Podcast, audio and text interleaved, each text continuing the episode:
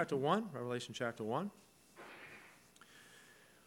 We saw uh, last week. It was quite a fearsome picture, really, that, you know, most people, when they think of Jesus, they may not think of him in these terms. But, uh, but John had been shown some things here. He's been given some disclosure that most people hadn't gotten, and he's recording what he saw here. And he got a picture of, uh, you know, the, the, uh, the resurrected uh, Jesus here that that maybe it would conjure up a little bit of a different image in our mind than what we'd usually think of when we think of, of, of Jesus. Um, like in verse 14, it says, in his eyes were as a flame of fire, very intense, right? Very, very vivid. It might even uh, sound piercing, um, but that's how he described it. And it said his feet were unto fine, uh, fine brass, very strong, very stable. And as if, and he's just he's using terms here to describe it the best he can. He says, you know, like unto, as if, right? As a, and uh, as if they burned with uh, uh, in a furnace, and his voice as the sound of many waters. He says a powerful voice, and I don't know what comes to mind right now. Just like the voice you might think of, like rushing waters. And we have a lot of uh, rushing water. You know, Maine, I guess, is one of the states that has most water in, in, in the, uh, in the United States, right? And uh, in springtime, you know, you, sometimes you hear uh, the rivers and the streams and the dams, that, that sound of rushing water. So you can kind of conjure up the imagery of what he's describing here. And it says he had in his right hand seven stars. We don't know what that's all about yet, but it says, and out of his mouth went a sharp two edged sword. And so his, his, his, his mouth, when it spoke, it spoke, not only did it speak with power, but some sort of authority here. And uh, we know that the, that the Bible, God's word, is described as, as, as being sharp as a two edged sword. It is discerning, it is piercing, it, is, it does the work that needs to be done um, as it goes forth, even in, in our hearts. And so he's, he's describing Jesus Christ here.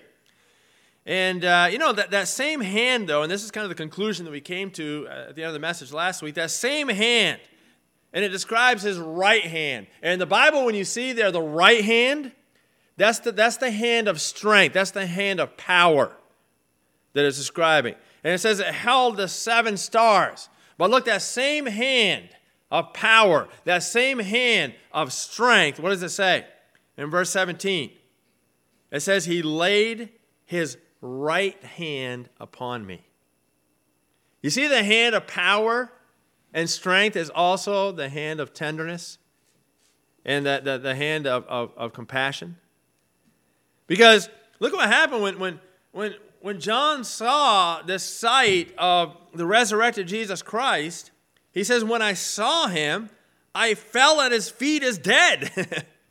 it's like I had no recourse. Um, I fainted once in my life.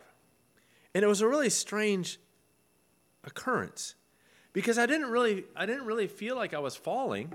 I just felt like I was in the, I was actually in the kitchen. I, had been outside in the sun. I think I was, I was mowing the lawn or something, a hot summer's day. And I came into the kitchen, the linoleum there in the kitchen, and I didn't feel like I fell. I just felt like the, the linoleum came up and slapped me in the head. The strangest thing. It was like, what was that all about? And then I just kind of came to. I was laying on the floor. I passed out. And uh, you think here, um, uh, John, having seen this, this, this fearsome sight of the Lord Jesus Christ at this point, and he just fell down like he's dead, incapacitated, as it were. And it was at that point, because you know when we see when we see God, when we when God meets us in that sense, it is a humbling thing. When we get a picture of who God is, it does remind us of how small we are. You know, and in our heart, we might fall down before Him as dead. But it's at that point, you know, where God says, hey, He comes and put that, that same hand, that same right hand of power upon us, says, I'm for you. I'm for you. You don't have to be afraid. Man, that's kind of a good starting point to be afraid of God. A lot of people are pretty brash about the concept of God today. You know, uh, they know in their heart of hearts that he exists, but they're opposing him at every turn and rebelling against him and showing anything but fear uh, to, to, God. So it is a good starting point for wisdom. The Bible says the fear of the, of the Lord is the beginning of wisdom. But when we're at that point, you know, God is so faithful. Just remind us, he's for us. He loves us. Remember a few weeks ago, for God so loved the world, right? That same God. Uh, let's have a word of prayer. Lord, I pray as we, as we continue in this passage, Lord, we are thankful um, for your love for us. We are thankful for the fact that because you loved us, you gave us these truths to show us, Lord, so we don't have to fear. So we don't have to be insecure. We don't have to be uncertain. We can proceed with anticipation and, and, and, and, and with great hope and, and with confidence uh, because we know you're in charge and, and uh, because we know you have the plan. Thank you that that plan, uh, that your paramount plan for the ages will never be denied, Lord. And just thank you for the privilege of being a part of it. Just open up these truths uh, further for us, Lord, as only you can. In Jesus' name, amen. And the same, the same voice, the same mouth, the same mouth that was as the sound of many waters and sharp as a two edged sword, the, that same um, word from God says to, to John, Fear not. Fear not. The hand of power, the voice of authority, the one that we would be in awe of, the one that we would even say, you know, he is a fearsome God. You know, says, Don't fear. Don't fear. Be comforted. My hand is upon you. And then he goes on to say this I am he that liveth. I am the first and the last. I am the constant one. I am the constant one. Now, let me ask you this How many constants are there in your life? Like things you can always count on 100% to stay the same? I mean, kind of, you know, the cliche one that we like to, you know, kind of make fun of in that regard is the weather forecaster, right? The great prognostic- prognosticators of the weather. I mean, what they say, this last storm was supposed to be three inches, right? Well, that's the one we got 12 inches for. Uh, a week ago, we were supposed to get 12 inches, and I think we got like a dusting, right? And uh, so, you know, when it comes to weather, we say in Maine, hey, look, if you don't like the weather, you know, what is it, wait 15 minutes or whatever. There's very few constants in life, things, things that you can say, I can, I can count on that happening, right? We know we have people here of various occupations and, and you know, various businesses and so on. And you, you try to make a plan, and uh, you try to get all the numbers in line, and you try to say, hey, you know, uh, I think I have it all set up so this is going to happen. But are there any guarantees, really? Um, I was talking to somebody this morning that, uh, you know, is a real estate agent well, you got the, you know, you got the, uh, uh, the interest rate fluctuations. You got the market that, that goes this way, that way and every way. Uh, you got fickle buyers and sellers, and there's just all those things in life. You know, that's just an illustration of the fact there's very few guarantees. Very few guarantees. Let me say this: when it comes to the biggest issue of all, the God who made us, the God who gave a plan for what it's all about. Aren't you glad that with Him we have guarantees? Aren't you glad that He is the first and the last? That He's not the one that's subject to all the uncertainties of life?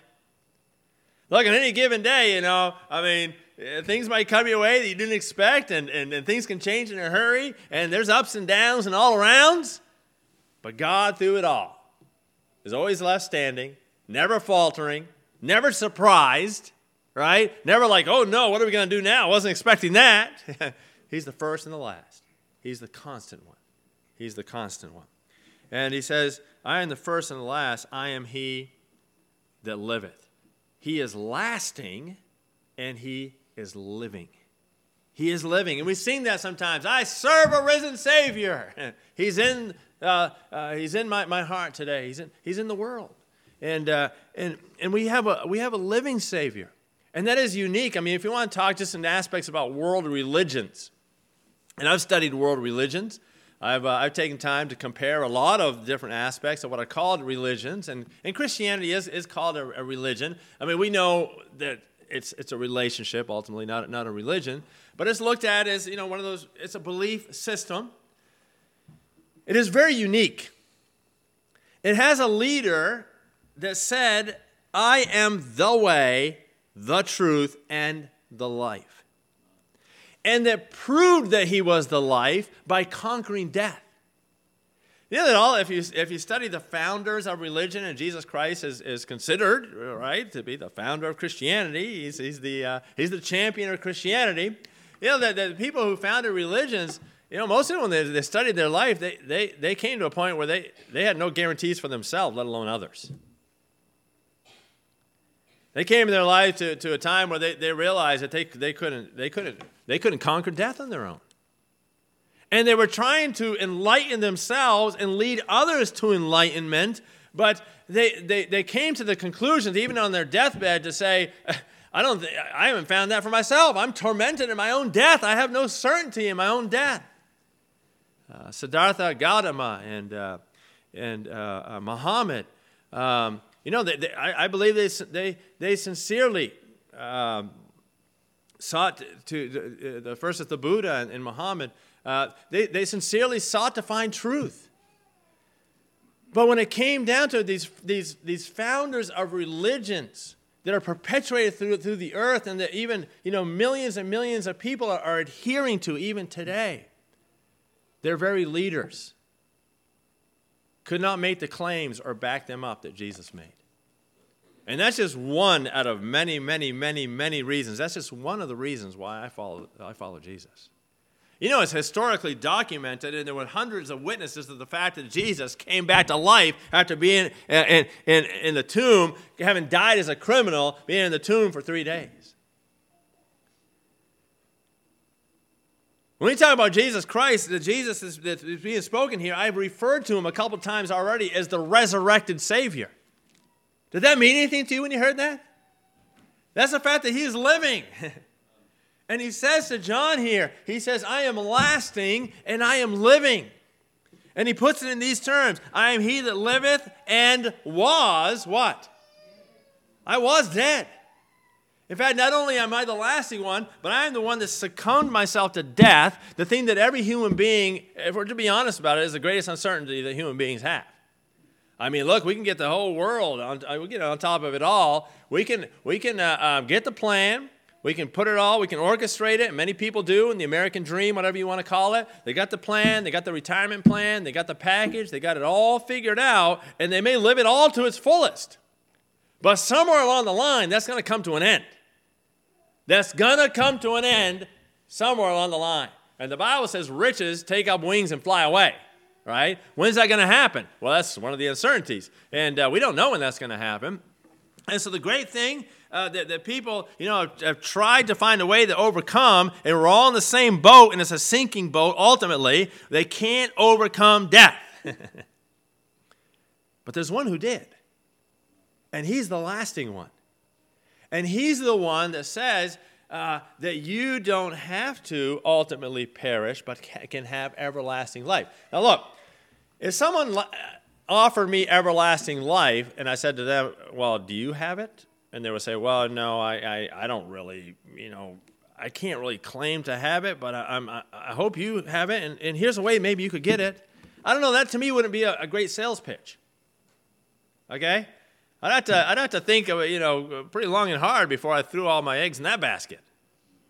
But if there was one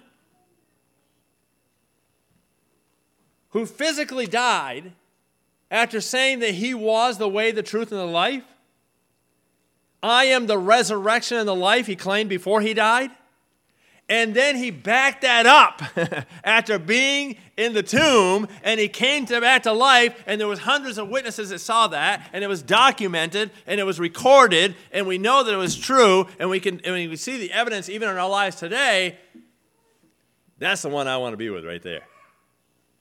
Because if you're talking about, you know, if you're talking about belief systems to adhere to, to me, they're all just man's ideas that I hope so, and this sounds like it could be great, and I might have some wonderful experience with this, but they don't ultimately hold, hold water.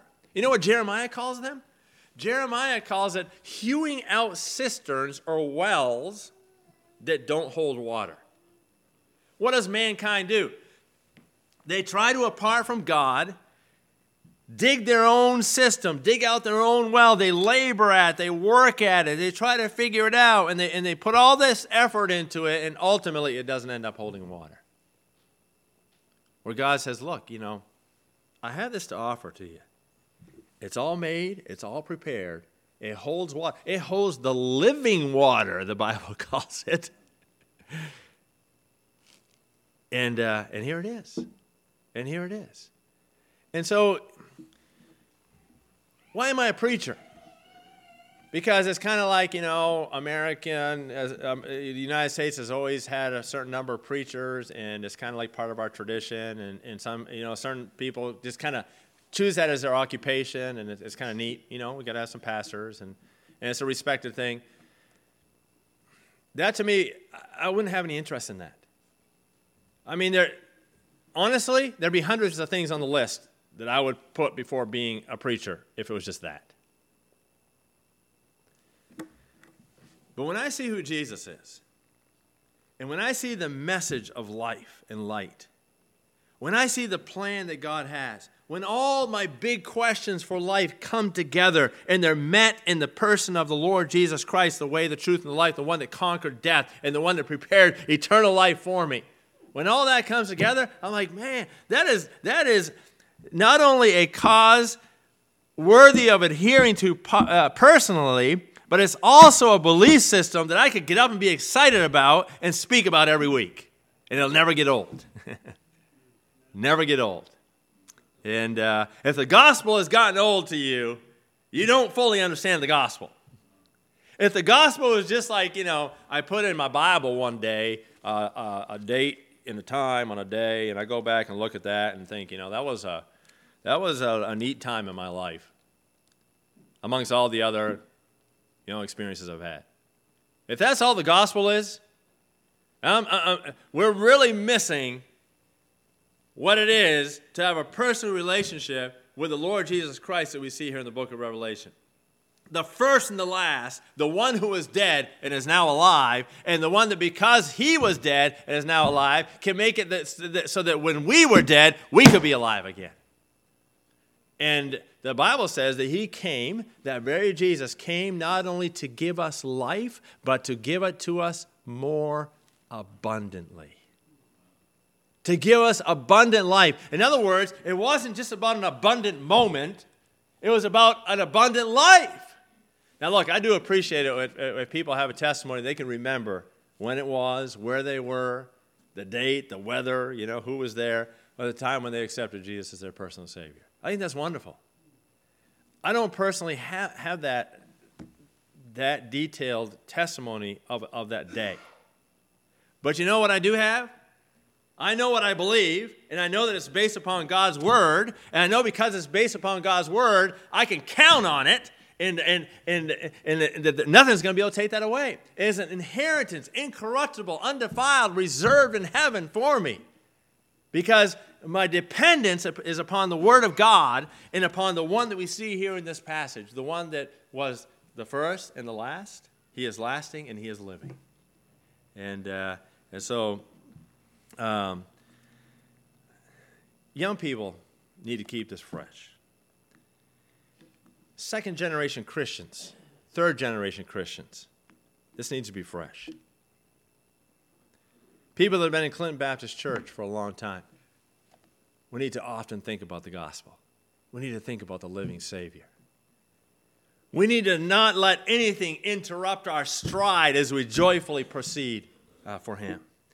And I am He that liveth, Jesus says. And I was dead. And when you recognize who God was and you were humbled before Him and you were even broken by that, I came alongside you. I put my hand upon you. I said, You are my child. Don't fear. I have not given you the spirit of fear but of power and of love and of a sound mind. Don't fear. Uh, think about who I am. I got a plan for you, John. You know, I got a plan for you, Aiden.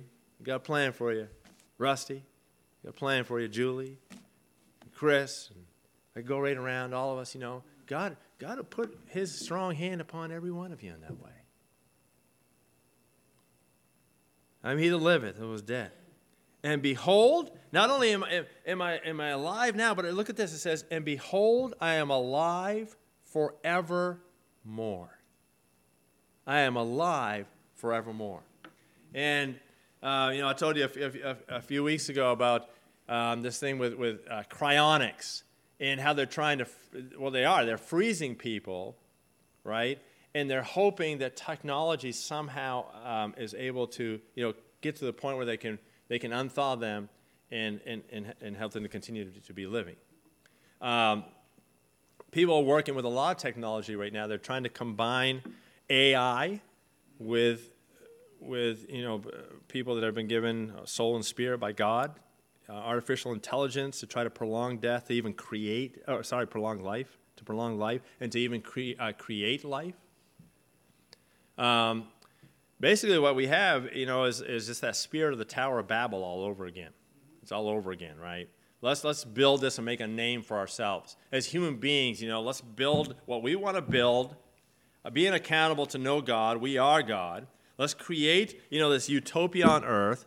Let's try to fabricate everything that we want to control in a certain way without God. We're going to build this and make a name for ourselves, right? And, and ultimately, it's going to fail. It's going to fail. We're going to see here the, the disclosures that were given in the book of Revelation that man is going to give its best shot. It's going to take the, the, he's going to take his best swing at it. And the best that they're going to be able to do, the best that man is going to be able to do is get three and a half years of man fabricated peace on earth until the wheels fall off of that and crashes and burns like it never has before. Why? Because the only one that gives eternal life is the one that can say, I am alive forevermore. In fact, he has the key to all the locks as well. Look at the end of this verse here. It says, Amen. Think about that, process that, take that to heart. And then it says this, and I have the keys of hell and of death. That's authority right there. That is the one that, that says, you know, I rise above it all. I am ultimately in charge of it all. And I have the keys. I have the keys of Sheol. I have the keys of, of, uh, of Hades, as it were, and of death. Now, remember Jesus in, in, in Ephesians chapter 4, it says he actually went down into Hades. And the Bible describes uh, Sheol in the Old Testament, Hades in the New Testament. It describes this place, and there's a gulf in between the two sections of it. And at one point, uh, were, the, both sections were inhabited. The one side was called Abraham's bosom, and it was inhabited by uh, those uh, uh, followers of the Lord who died uh, with a relationship with the Lord. All right, they would go to Abraham's bosom. The other side um, was inhabited by those uh, whose spirit was separated from God. And uh, it was, uh, the Old Testament, it was, it was called uh, Gehenna. And uh, it was a place, of, it was a place of, of the torment that comes to being separated from God. And um, Lazarus in the book of Luke actually describes that uh, place, actually, the rich man, right? Lazarus, of course, went to the, the, Abraham's bosom side, right? And he was ministered to there by then. He was poor in life, remember? He had to eat out the crumbs of the rich man. He had to eat like, you know, sometimes like get, get what, what the dogs would get. And people would look at him and say, I feel sorry for that guy. But he had the joy of the Lord and he had a relationship with God. And when he died, you know, he was taken, he was ministered to by the angels, and uh, he was given refreshment and he would have been there when Jesus himself descended there, the Bible says in, in, uh, in, Ephesians chapter 4, to lead captivity captive. In other words, he took the ones that, are, that were confined there to Abraham's bosom, he took them captive with himself. That where he was, they would evermore be with him. Psalm 16 says that that, uh, that Jesus, when he died, he descended to the lower parts of the earth, but his soul did not suffer corruption. In other words, he went down into those regions, but he did not suffer the corruption that the dead suffer when they, were, uh, uh, uh when they didn't have a relationship with God. And that, that, that, that, that, that place is, is still in confinement. Uh, remember the rich man. The rich man lived a lavish life no regard for God. He had it all together. He could build his own life. He didn't need God until the day when that ended, right? It doesn't even give his name, it just says he was a rich man. And he found himself in torments in Sheol. And his greatest desire that he was consumed by is just that somebody would come with a cool, fresh drop of water and put it on his tongue.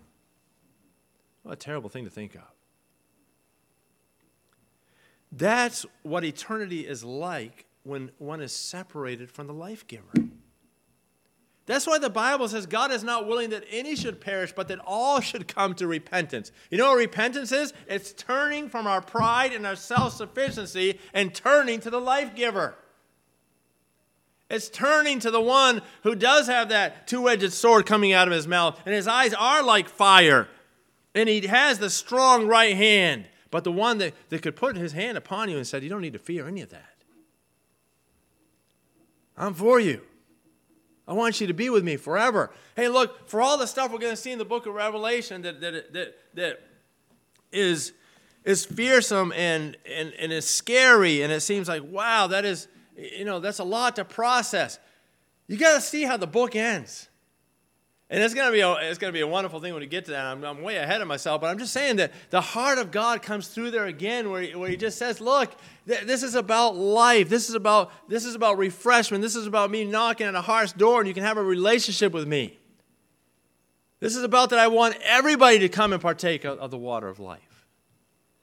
And uh, as Christians, you know, that should be our greatest desire. Is is anybody that we know, we would like to lead them." To Jesus Christ, the life giver, the one who is lasting, the one who is living, the one who ultimately has the keys of hell and of death.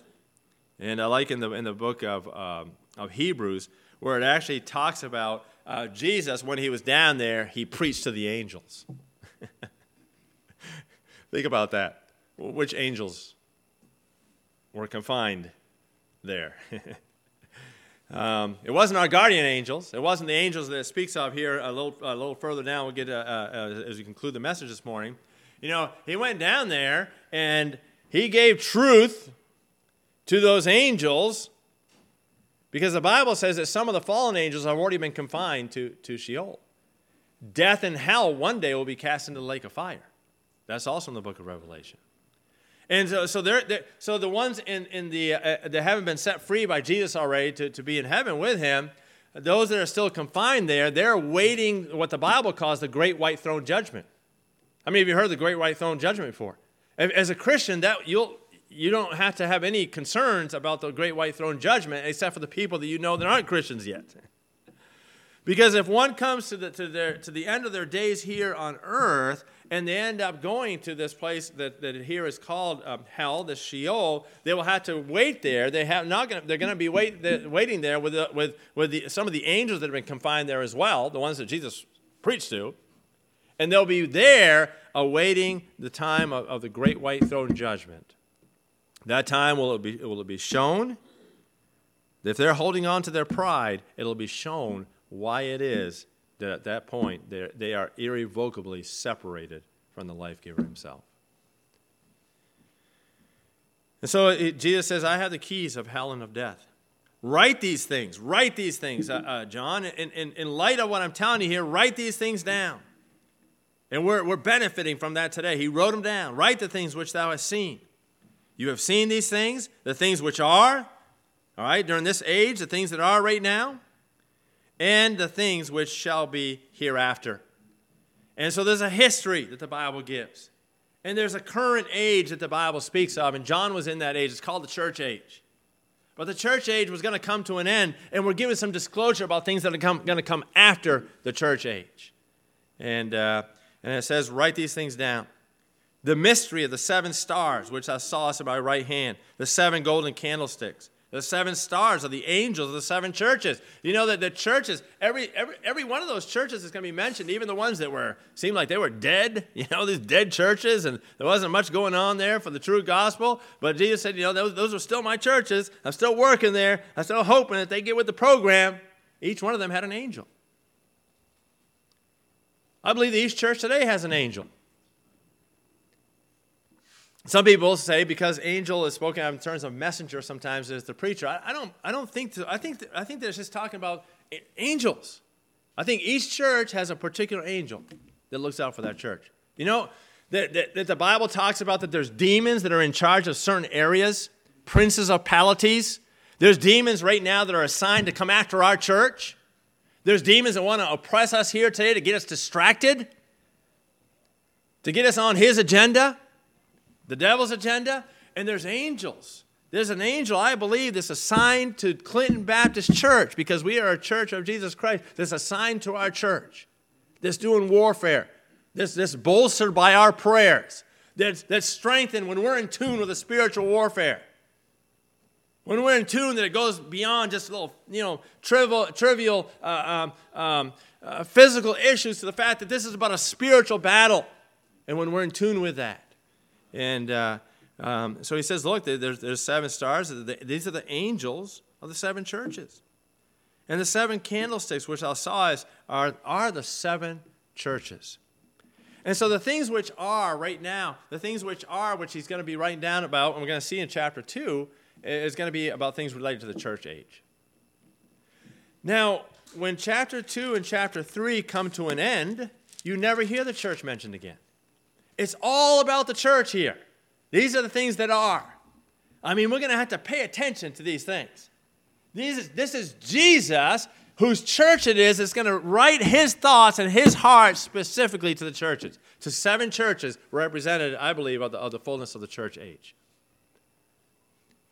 And so the words of Jesus, if you have a red letter Bible, right? Chapters 2 and chapter 3 is all Jesus talking to the, to, to the churches, right?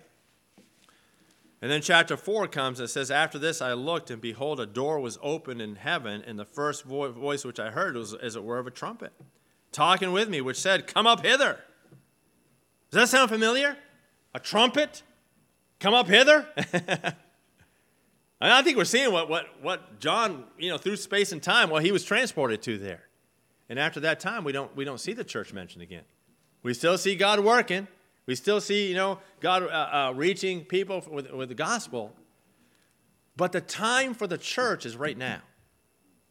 The time for us to have revival in our hearts for what we're here for and what we're supposed to be about is right now. There's going to come a time when the church age is done with, and the main people whose message it was and whose job it was to get out that message of the gospel, that, that, that opportunity is going to be over with. You know, the, the, the chance to go pick up some kids and bust them in here so they can hear about Jesus as a church, that's not going to happen anymore. Time to have a friend Sunday where you can invite some friends you know, that hopefully because we love them, want them to hear about God. We're not going to have that opportunity anymore to have a time where you just think about your coworkers and your neighbors and think about their need to have a relationship with God. As a church, we're just not going to have that opportunity anymore. God's going to work in some different ways, and it's going to be pretty exciting. Some of the things that He still continues to do, we'll see those things to get the gospel message out. But right now, it's us. And in the next two chapters, He's going to get after the churches. Now, look, as a preacher, Jesus didn't hold back, so it's not my prerogative to hold back either. So when we look at the churches, Jesus is going to be pretty straightforward with us, okay? And there's going to be some things that we see as Jesus in those fiery eyes that sees exactly what's going on, right? I know we can put on the dog, okay? I mean, I got the uh, I've got the Baptist outfit going on here this morning, all right, with some swanky new shoes, okay? And I'm, I'm, a, I'm glad to do that. Hey, look, if I could dress up a little bit on Sundays for the Lord, He's totally worth it. I don't have a problem with that at all. But I'm saying, look, this is not necessarily indicative of what's going on in your heart and my heart. You can get the tie, the suit, and the Bible and everything else and, and, come on in here and put on the dog for a while. But you know what? Jesus knows exactly what's going on in our hearts. And He knows exactly what the condition of our church is. And with these seven churches here, he's going to get after some particulars, and he's going he's going to say, hey, look, are you interested in being a church that's truly under my headship, or are you just going to keep playing these games you're playing? No, no, just paraphrasing a little bit, and this isn't all he's going to say. Hey, look, he's going to encourage them with some things, too, that they are doing right. He's going to say these are some good things he's going to continue in. But he's going to get some warnings. He's going to get some exhortations. He's going to, he's going to light a fire underneath them a little bit, right? And uh, if, they, if these churches needed it, then I can guarantee you there's going to be some specific things that we're going to be touched on as well. But don't say, hey, uh, maybe I'll take a little break from church until those, those uh, messages are over with. No, no, that's the, that's, the wrong, that's the wrong approach. We should be as a church, hey, Jesus, tell us whatever you want. Because if you say Lord, I want to be on board with that. Because that is the most exciting cause that there is to be a part of on planet Earth right now the Church of Jesus Christ. And we're in that age. And, uh, and Jesus said here, uh, Jesus said here, I'm lasting, I'm living. Um, you know, I've got the lock and key, it's all under my control. The mystery of the seven stars, verse 20, which I saw in my right, right hand, the seven golden candlesticks, the seven stars are the angels of the seven churches. God's taking care of his church. Jesus said, I will build my church, and the gates of hell will not prevail against it. And the seven candlesticks, which I saw, are the seven churches. Jesus is invested in his church. Remember another, well, we talked about in Sunday school this morning. I'll conclude with this, this illustration. In Sunday school, we talked about Saul, who was persecuting the church. Do you realize how personal Jesus takes that? Jesus loves his church, he cherishes it. It's like a, you know, the, the picture, it's like a husband who cherishes their wife, or like a, like a parent who cherishes their child. And their heart beats for it, they love it. They not, not, not only would die, but Jesus did die for his church. And when Saul was met on that road to Damascus, when he was, he was badgering the church of Jesus and he was uh, um, uh, uh, uh throwing them in prison and he was persecuting them, what did Jesus say? Saul, Saul, why do you persecute me? You know why? Jesus loves his church. Jesus is protective of his church. Jesus gives an angel sent from him, a messenger from him, to help with the church. And Jesus has given us his word. He's given us his word. Lord, thank you.